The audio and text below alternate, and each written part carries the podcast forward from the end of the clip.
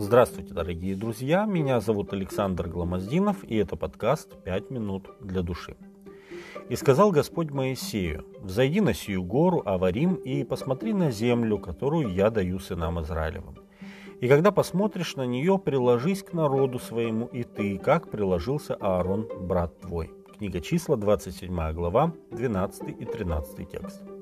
Это повеление означало, что дни земной жизни Моисея подошли к концу, а с ними и время странствия народа в пустыне.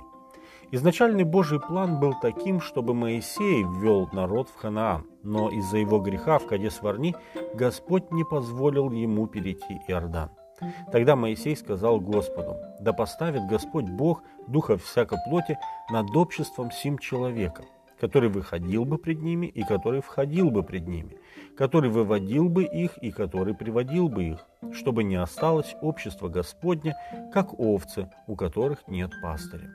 Тогда Господь говорит, возьми себе Иисуса, сына Навина, человека, в котором есть дух, и возложи на него руку твою, и поставь его пред Илиазаром священником и пред всем обществом, и дай ему наставление пред глазами их и дай ему от славы твоей, чтобы слушало его все общество сынов Израилевых. И сделал Моисей, как повелел ему Господь, и взял Иисуса, и поставил его пред Елеазаром священником, и пред всем обществом, и возложил на него руки свои, и дал ему наставление. Книга числа, 27 глава, с 16 по 23 текст. Иисус Навин из колена Ефремова был тем человеком, который постоянно сопровождал Моисея. Четыре раза Библия называет его служителем Моисея, то есть ближайшим помощником и исполнителем его поручений. Ни разу мы не читаем в Библии о том, чтобы у Моисея и Иисуса были какие-то споры и разногласия. Они были родственными душами, людьми одного духа. Когда после греха народа с золотым тельцом Моисей поставил шатер вне стана и назвал его скинией собрания, чтобы каждый ищущий Господа приходил в скинию, Иисус Навин, будучи еще достаточно молодым человеком, не отлучался от скинии. Книга Исход, 33 глава, 11 текст. Он сам избрал этот путь послушания Богу и доверия Его обетованиям. И это свидетельствовало о том, какие приоритеты были у него в жизни.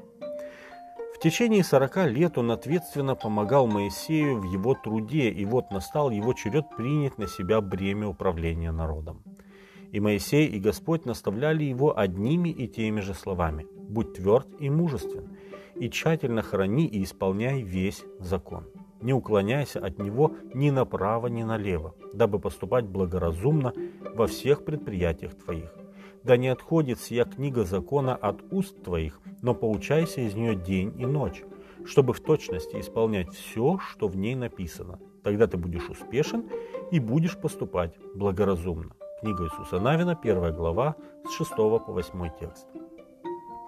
Можно сказать, что когда Моисей оставил руководство народом Израиля, среди них появился другой Моисей. Моисей, который лишь обменял жезл на копье. В жизни и служении Иисус Навин был полностью предан Господу и Его закону. После начала завоевания Ханаана он прожил еще 30 лет, и все это время он был образцом верности Богу.